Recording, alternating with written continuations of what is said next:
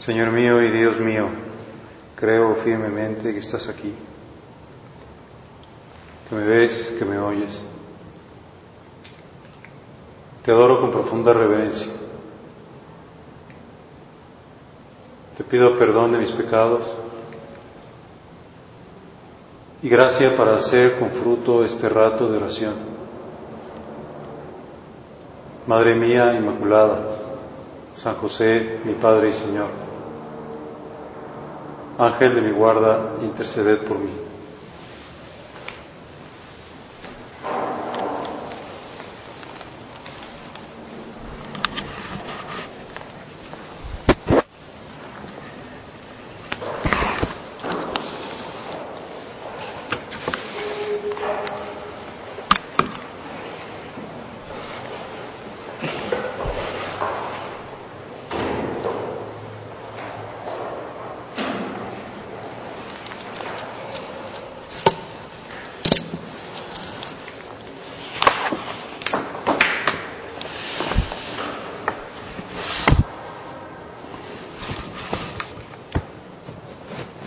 Nos hemos en presencia de Dios para intentar establecer esta conversación con Jesús que ha de ser lo, lo que pretendamos en cada rato de oración. Porque como sabemos nuestra vida importa precisamente por ese mundo interior, por esa comunicación, por nuestros diálogos,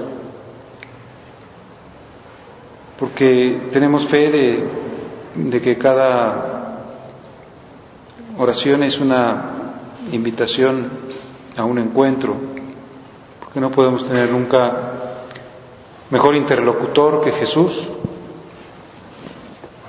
Mucha gente a lo mejor, pues no sé, espera horas en una consulta para ver a un médico o,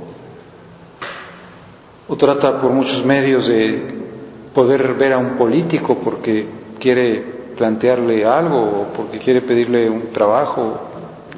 Hay gente que pasa a lo mejor horas y horas esperando comprar un boleto para ver un cantante o cualquier otra situación humana. Nosotros en cualquier momento, en cualquier lugar, estamos con esta capacidad de ponernos en comunicación con Él, en contacto con Él. Y queremos hacerlo ahora. En esta víspera de la cuaresma, mañana iniciamos los 40 días que harán la culminación de la Pascua, de la resurrección de Cristo. Y la Iglesia, como siempre, nos ayuda a que le encontremos el sentido a este tiempo. Dice la liturgia del miércoles de ceniza, la oración colecta, Señor, fortalécenos con tu auxilio al empezar la cuaresma, para que nos mantengamos en espíritu de conversión, que la austeridad penitencial de estos días nos ayude en el combate cristiano contra las fuerzas del mal. Y nos ubica perfectamente qué cosa tenemos que hacer. Pues lo primero que tenemos que hacer es elevar nuestra oración a Dios para pedirle que nos fortalezca con su auxilio. Porque vamos a entrar pues como en un tiempo podríamos ir de combate espiritual intenso un tiempo como el que realiza Jesús de ayuno y de prueba, una experiencia del desierto. Por eso la Sagrada Escritura, pues como sabemos, está llena de, de símbolos. Y en este caso también nosotros pues empleamos el símbolo de los 40 días, del miércoles de ceniza a la misa de la Cena del Señor el jueves santo. 40 días que manifiestan también los 40 años de peregrinación del pueblo de Israel por el Sinaí. Pero con una gran diferencia, como sabemos muy bien, los israelitas no entraron en la tierra prometida Ni siquiera entró en la tierra prometida Moisés. Cristo, sin embargo, después del ayuno, vence al demonio en el combate, vence al mal y a todas sus consecuencias. Y por tanto nosotros que somos cristianos compartimos con Cristo la experiencia de la victoria sobre la muerte y el pecado. La Iglesia se, empeña mucho en, hacernos comprender que la cuaresma, podríamos decir, no es un tiempo que empieza y termina en sí mismo, sino que es un tiempo que se abre a la Pascua. Es decir, que tiene sentido precisamente por el triunfo. A veces podemos decir, bueno, pues, no sé, así como todos tenemos que estar muy contentos el tiempo de Navidad, todos tenemos que vestirnos de morado y de luto, el alma, en el tiempo de Cuaresma, y poner cara triste para que todos se den cuenta de que estamos ayunando. Y Jesús, en primer lugar, nos dice que no pongamos cara triste para que nadie se dé cuenta de que estamos ayunando, de que no hagamos ninguna manifestación pública de nuestra penitencia, pero sobre todo, más que por una razón, pues no sé, de, que no queremos llamar la atención sobre nosotros, lo hacemos precisamente porque sabemos que nos conduce a la victoria, que esto es lo que Cristo logra. Triunfa sobre la muerte y el pecado, y así se puede introducir a la tierra prometida, al reino de los cielos. Por lo tanto, es un tiempo también lleno de esperanza, de confianza, de alegría, de, podríamos decir, una, una purificación no como si fuera una enfermedad de muerte, sino de vida. Y por eso podríamos decir que se centra la cuaresma en el tercer misterio luminoso. Jesús anuncia el reino de los cielos e invita a la conversión te anuncia el reino de los cielos, te anuncia su reino, te anuncia su presencia, te anuncia que estás con Él, te anuncia su amor, te anuncia su entrega, te anuncia su victoria, pero te dice conviértete, necesito que te conviertas. No puedo salvarte sin tu conversión, no puedo darte el reino de los cielos, sino a menos de que tú separes tu corazón de las cosas que muchas veces lo ocupan y lo centres en mí, lo pongas en mí. Por eso la oración colecta que recordábamos dice eso, Señor, fortalécenos con tu auxilio al empezar la cuaresma. Se lo pedimos ahora de todo corazón. Mañana empieza la cuaresma, danos tu auxilio en este tiempo de gracia intensa para que nos mantengamos en espíritu de conversión. Podríamos decir no solamente para que digamos, bueno, ya me convertí, una conversión de un segundo, Espíritu de conversión, o sea, estar siempre con mi corazón convertido. Lo tenía puesto en mil nimiedades y ahora lo tengo convertido a ti. Lo convierto con permanencia.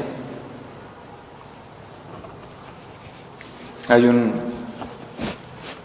una historia de un inventor norteamericano del siglo XIX que se llamaba Philo Remington y, este hombre inventó los rifles de repetición, los, rifles que tienen esa marca, marca Remington. Pues eso, que en vez de que cada vez que voy a disparar tenga que meter una bala, pues inventó las cartucheras y ese mecanismo por el cual pues de la cartuchera pasaba una bala a la recámara donde ya se podía disparar y pues en vez de matar un búfalo cada vez que pone una bala, podía matar pues cinco búfalos en ese mismo tiempo, o cinco pieles rojas, o cinco cristianos, o lo que fuera. Inventó los rifles de repetición. Pero cuando acabó ya lanzó al mercado su invento, le entró una especie como de profunda tristeza como una especie, podríamos decir, de conversión. Y el dinero que le habían dado por su patente lo empleó en comprar otra patente, la patente de una extraña máquina muy complicada. Y como era muy buen inventor, pues acabó haciendo de esa máquina tan difícil y tan complicada lo que después conocimos como máquinas de escribir. Inventó la máquina de escribir. Pues con su rodillo, con su teclado, con esas palancas para darles vueltas. Y durante muchos años, más o menos 100 años, las máquinas de escribir pues fueron imprescindibles en el mundo. Había una máquina de escribir, pues no sé, lógicamente en las em-, empresas, en las casas, en las escuelas. Todo el mundo tuvimos hace tiempo mucho que ver con máquinas de escribir, hasta que llegaron las computadoras y las impresoras y se acabaron las máquinas de escribir o han disminuido muchísimo. Pero las primeras máquinas de escribir fueron también Remington, la marca Remington. Y voy a decir, bueno, qué útil fue la conversión. bueno, yo en vez de estar empleando mi cabeza en hacer inventos para matar a los hombres, voy a convertirme, voy a, seguramente pues no fue sin una luz de Dios, voy a tener una conversión para hacer cosas útiles y podríamos decir, y eso es en una cosa puramente humana, de ayudar a que la gente tuviera un instrumento eficaz para su trabajo. Pues decir cuántas cosas buenas dependerán de que yo esa cuaresma me convierta, me, me convierta como de raíz de fondo, porque necesito conversión. Todos necesitamos convertir, siempre necesitamos convertir. Si alguien dice que todo está muy bien en su vida, tendríamos que decirle que pues no ha visto lo más hondo de su corazón, porque hay muchas cosas ahí que tiene que convertir. Y que este es el tiempo oportuno, ese es el tiempo de gracia. Pues danos tu auxilio, Señor, al empezar la cuaresma para que nos mantengamos en espíritu de conversión. Mi Papa Juan Pablo II explica, el encuentro con Cristo cambia radicalmente la vida de una persona, la impulsa a la metanoia o conversión profunda de la mente y el corazón y establece una comunión de vida que se transforma en seguimiento. Pues podría ser que nos da la síntesis de lo que nosotros tenemos que hacer en este tiempo. El encuentro con Cristo. De ahí surge mi conversión, o sea, del cara a cara, del decirle, Señor, ¿qué quieres de mí? ¿Dónde quieres que ponga el punto o los puntos de mi conversión? ¿Qué me estás pidiendo? El encuentro con Cristo.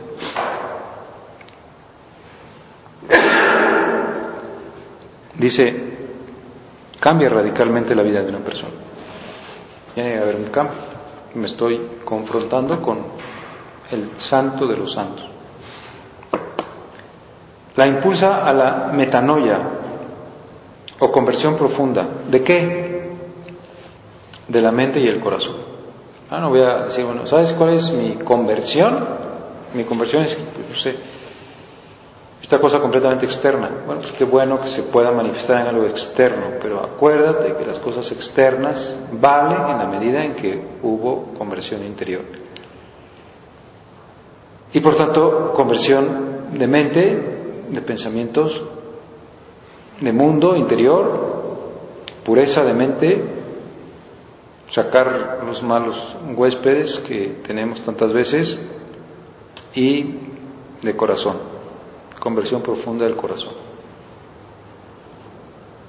Sacar mi corazón de donde no debe estar y ponerlo en Jesucristo. Tener siempre los ojos fijos en Jesús. Y como siempre tendré que decir, bueno, pues mi conversión es muchas veces de mi yo a Jesús. Es donde más se me queda, donde más se me fija, donde se me retiene. ¿Y qué tienes para eso? Para eso tienes tu penitencia. La manera de estar diciendo yo no y tú sí es a través de la penitencia. Por eso la oración colecta de la misa de mañana dice eso. Dice esas tres o cuatro ideas. Primero, fortalécenos con tu auxilio, se lo pedimos. Segundo, para que nos mantengamos en espíritu de conversión. Conversión profunda de la mente y del corazón. De modo que la austeridad penitencial de estos días nos ayude en el combate cristiano contra las fuerzas del mal. Pues aquí está entonces eh, la tercera parte, podríamos decir, de esta petición. La austeridad penitencial de estos días nos sostenga en nuestra conversión, nos ayude en el combate contra las fuerzas del mal. Por eso, pues, lo sabemos muy bien, lo habrán dicho, lo habremos tratado de llevar a la oración o lo habremos llevado a la charla. Pues qué buena oportunidad para que digamos, ¿qué cosas especiales te puedo ofrecer, Señor, esta cuaresma? 40 días de algo especial. A lo mejor, pues voy a empezar por revisar mi lista de mortificaciones y tratar de hacer que esté realmente actual. Pero a lo mejor voy a hacer alguna cosa especial, alguna cosa extraordinaria.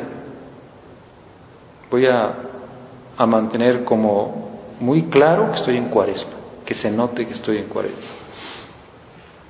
En cuaresma, no sé, no voy a oír música, en cuaresma no voy a tomar ningún refresco,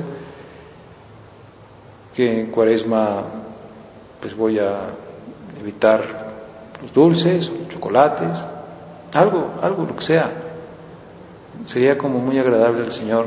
Oye, acuérdate de que te voy a dar mi gracia. Como decía el cura de Ars, acuérdate que lo difícil es sencillamente que des el primer paso. Sé valiente porque estoy contigo. No tengas simplemente la mentalidad de que vas a hacer cosas que sean de alguna manera, pues no sé, como vencimientos negativos y poner tu cara triste, sino abrirte espacios para tu conversión del corazón, para la afirmación de la unión con Él, para decir, siempre te prefiero, porque la penitencia solamente tiene sentido por el crucificado. Es decir, yo no me tomo esta Coca-Cola para que te la tomes tú, yo no tengo este pequeño descanso para que lo tengas tú. Alguien nos recordaba hace poco, pues, esa mortificación tan sencilla que es nuestro Padre, que la hizo durante muchos años, durante mucho tiempo de su vida, que es no recargarse en el respaldo de la silla, del sillón, de donde estaba, sino siempre pues tratar de estar derecho, pero, pero no recargado, no es que sea una obligación, pero puedo decir, a lo mejor esta pequeña penitencia me, me está ayudando a acordarme de ti, de que lo que importa en mi vida eres tú, de que lo que se necesita para ser feliz, como decía, como decía San José María, no es una vida cómoda, sino un corazón enamorado. Eso es lo que se necesita para ser feliz. De tal manera que pues voy a buscar no llevar una vida cómoda, sino un corazón enamorado.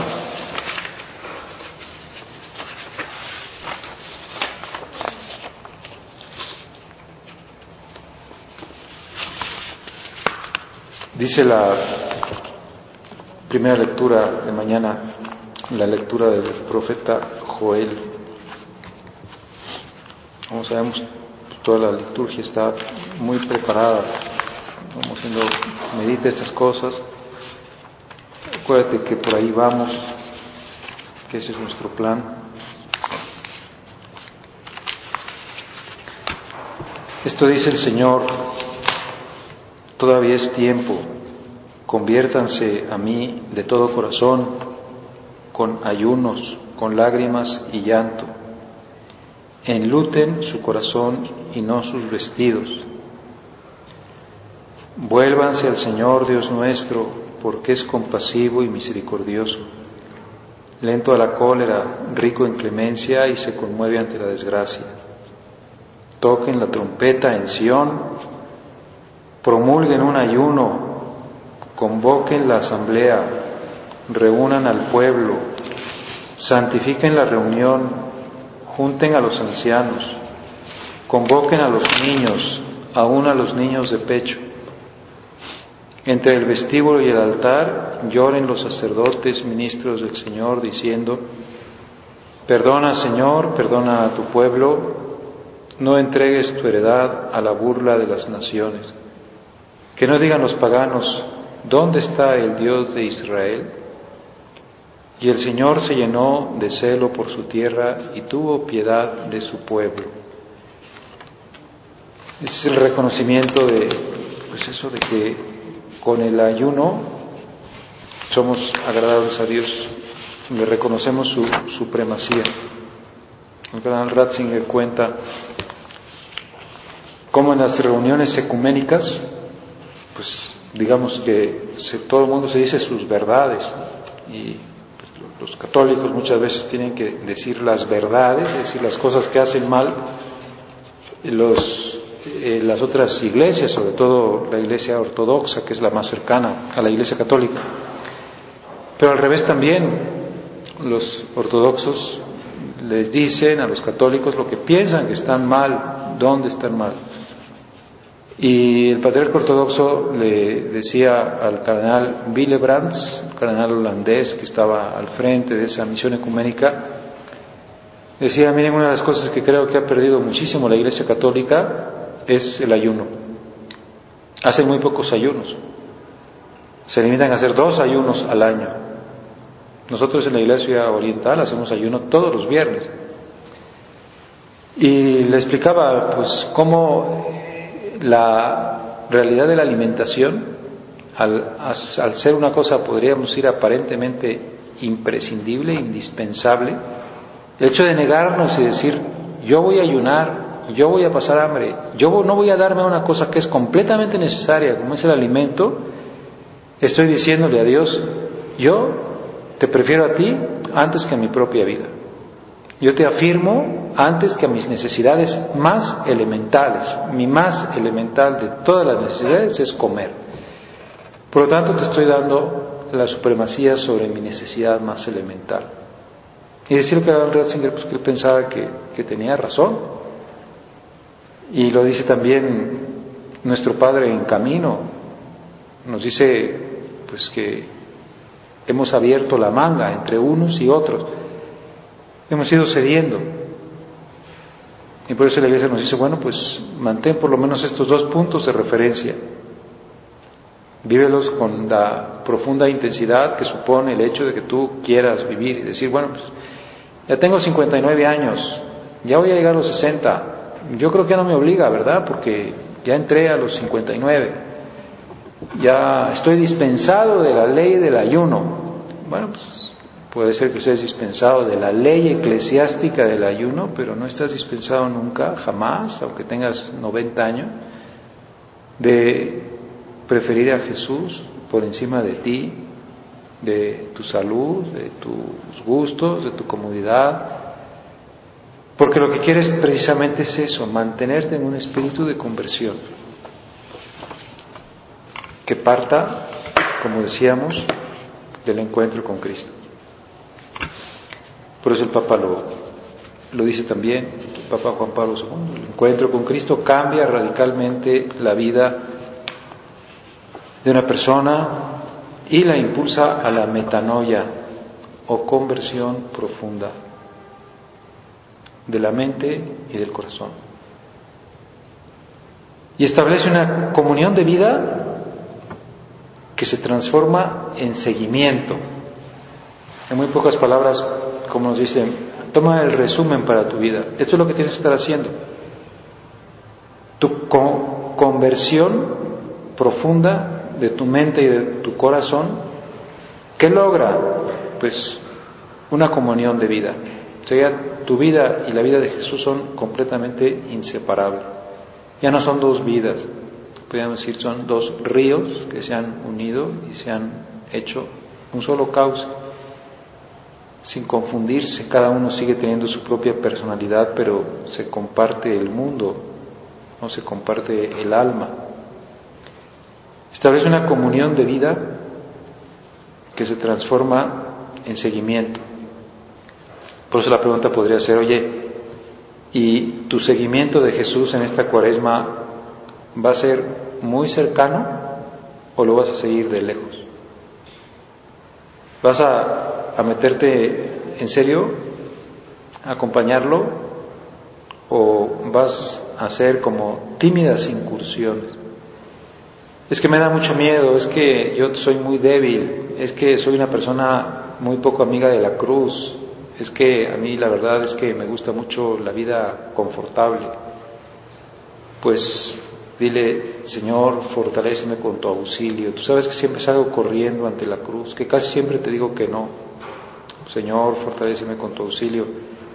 Fortalécenos a todos con tu auxilio al empezar la cuaresma, que nos mantengamos en espíritu de conversión, convirtiéndonos y manteniendo siempre en ti la conversión de nuestra mente y de nuestro corazón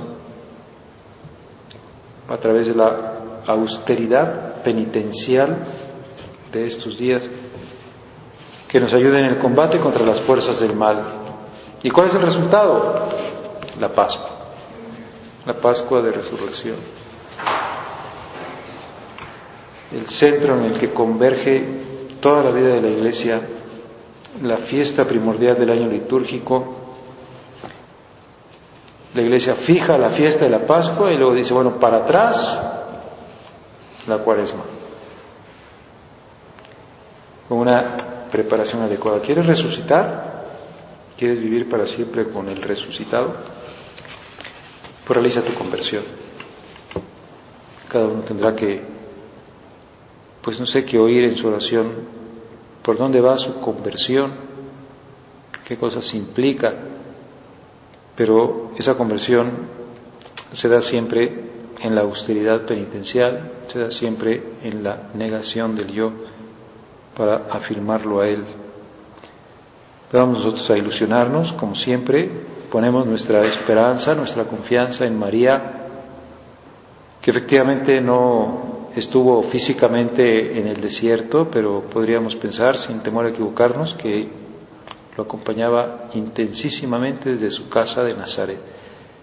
Estaba como unidísima a su hijo, ofreciendo todo, o viviendo ella misma también, pues ese aislamiento, su soledad, su soledad recién inaugurada, porque pues se le había ido Jesús, su absoluta dedicación al proyecto del Padre Celestial, pues que nos ayude y que digamos, tiempo de cuaresma, pues tiempo de gracia intensa, tiempo de santidad, cómo me ayudó, cómo me metí esta cuaresma del año 2007, esta oportunidad, este nuevo medio maravilloso que a través de la liturgia vuelve a repetirse en nuestras vidas y que la Iglesia nos presenta a partir de mañana para que cada uno lo haga propio y concluya en su propia Pascua.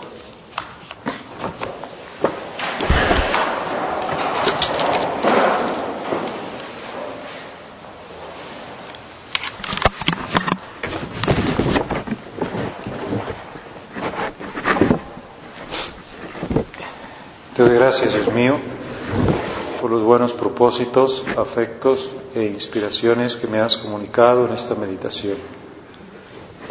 Te pido ayuda para ponerlos por obra. Madre mía Inmaculada, San José, mi Padre y Señor, Ángel de mi guarda, interceded por mí.